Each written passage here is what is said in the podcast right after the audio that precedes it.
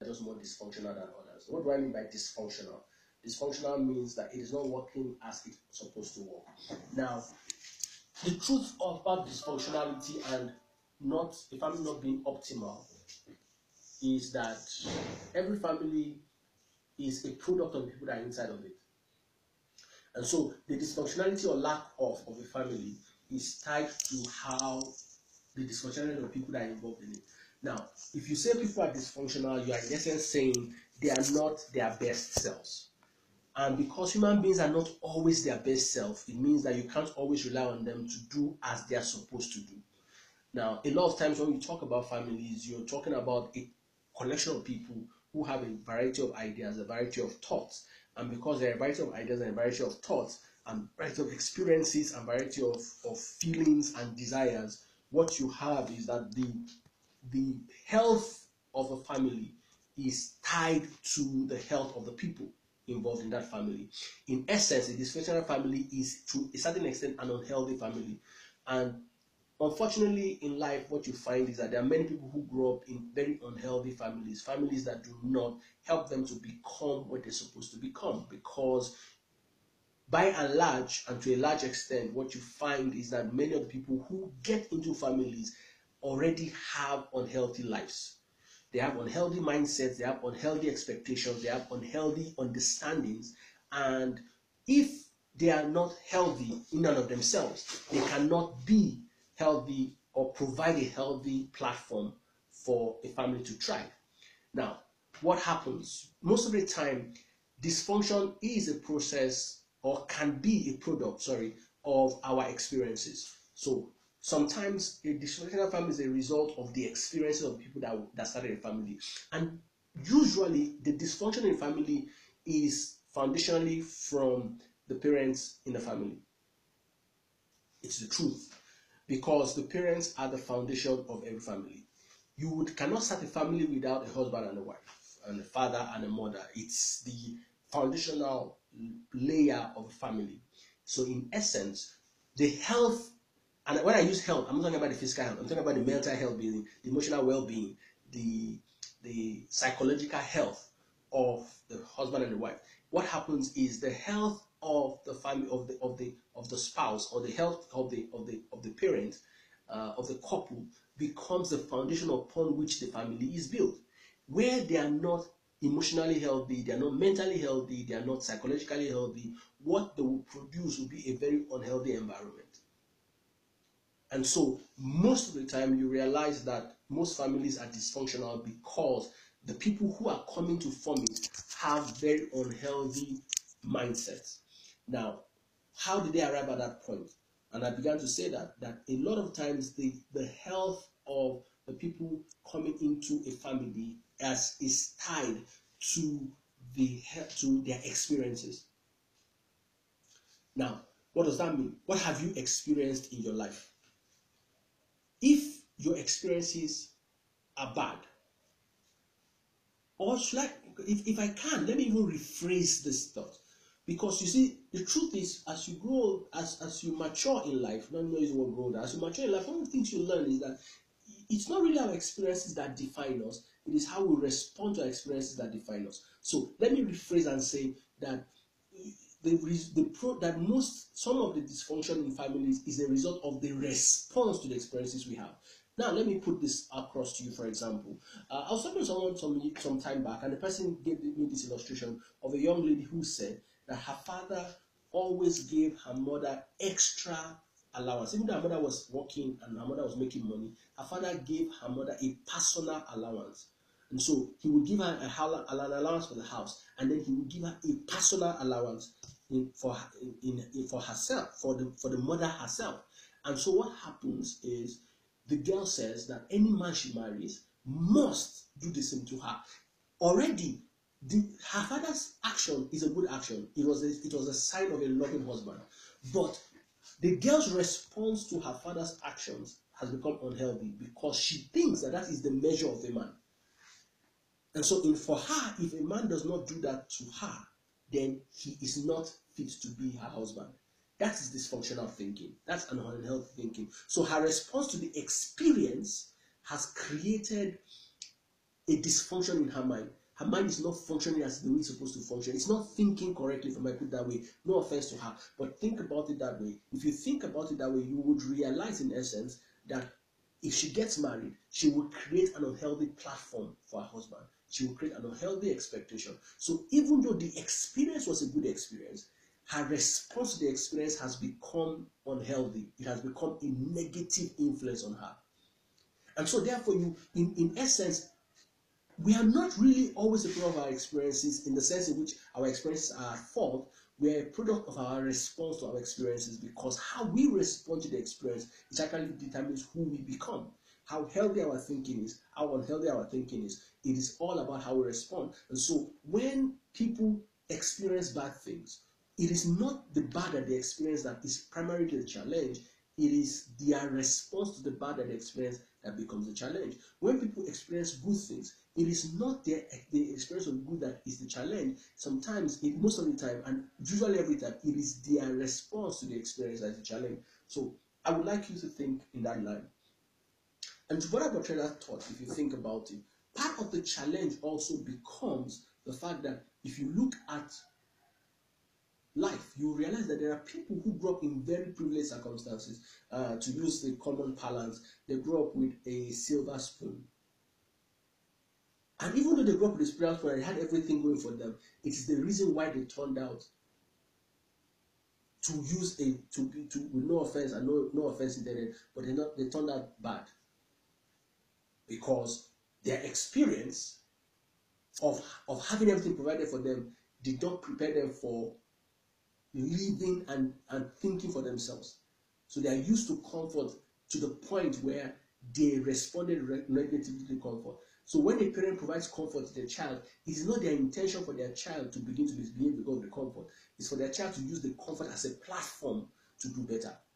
But if someone does not prepare themselves adequately or does not respond correctly, what happens is the comfort becomes a negative. And so therefore, we find that having an experience or responding to an experience does not necessarily equate, or sorry, having a good experience does not necessarily equate to having a healthy lifestyle. Having a, a bad experience does not necessarily equate to having a, an unhealthy lifestyle, because there are a lot of people who it is their bad experiences that became the platform for who they have become, that motivated them to become better people. People who went through abuse and because of that they become human rights activists. Now, we're talking about what they do outside, even though there's another difference, because you see, sometimes you can act correctly on the inside and be emotionally damaged on the on, on the outside. You can act correctly on the outside and be emotionally damaged on the inside. That's the story for another day. Now, what what's another reason why sometimes we experience dysfunction in families? It is what you are trained, your teaching, your your your your learning. To a certain extent, I will use this phrase: you cannot be greater than your teacher. Um, it, it's a very funny statement in a sense, and it might sound like um, it's not a truism. But do you realize that in reality, everything that the way you think is usually tied to your what how you were taught and who taught you and what they believed and what they, they, they gave to you? Because when you are growing and when you are learning, you are an open book. You don't really know the difference between right and wrong. So you are taught certain principles. You are, you are taught certain philosophies for living, for thinking, that begin to shape your mind as you go through life. Now, I had had a privilege of lecturing before, and I remember as when I when I when I started lecturing, um, I had this encounter with some of my students, and I, I was asking them, why do they need do they feel the need to cram? And because they were complaining to me that I don't that I don't give them questions and allow them to cram. And I'm like, why do you need to cram? You are you are you're a student, you're meant to be a thinker, you're supposed to be a learner. And they were like, no, lecturers like when you cram. And I was like, why would you say that? But after a while, in the environment I found myself, I realized that it was true. A lecturer would say to a student, if you don't write it exactly as I wrote it in the notes, you're going to fail. Then you are asking the student to cram. You are not giving the student the, the, the, the privilege and the opportunity to expand their mind, to, to explain in their own words what they understand. And so that those students grew up or be, begin to mature, not understanding that the essence of school is for their mind to be expanded. It's not for them to be tied to a way of thinking. And so also what happens is children grow up in an environment, for example, and as they are growing up, their parents begin to lay out a foundation in their mind of how it's supposed to, things are supposed to be. Now, it's unfortunate also some parents tell their children, this is the only way to do this thing. And so what you find out at the end of the day is that a child becomes the product of their training. They are tied to this training that this is the right way to do something. If you do it this way, then it is wrong. And I've seen it over the years where you're, a couple comes together, for example, and they are married, and then the, the because of the, the husband comes from a different background, a different, a different household, a different teach, training, and his wife comes from a different background, a different household, a different training, and then when they come together, there's a clash because maybe the way the man is trained is not the way the woman was trained. Most likely, they don't have the same platform. And so the woman thinks, oh, this is the right way to do something. And the man thinks, no, this is the other way, is the right way to do it.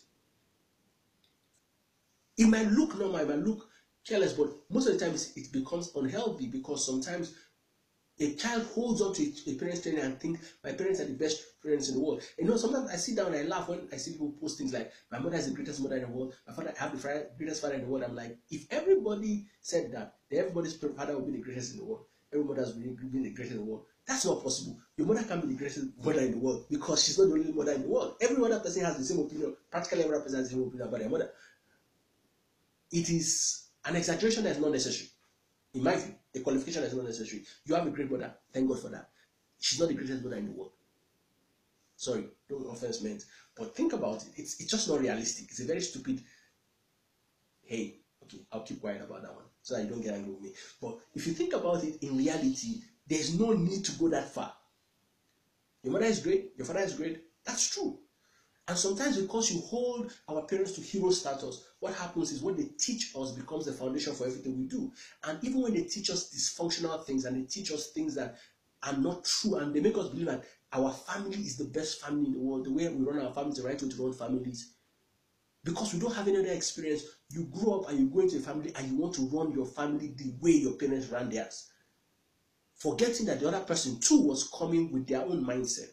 Now, this is a marriage seminar, this is a family seminar, but I want to do, because sometimes as children um, come into families, they don't understand what the dynamics that is playing out in their family is. But that's the truth about it. The fact that their family is dysfunctional, not because the people are intended for it to be dysfunctional. Nobody goes into a family setting and say, I want to have a dysfunctional family. But the challenge is, because it's about people, what you find out is the dysfunctionality of the people involved in the family begins to reflect in that family.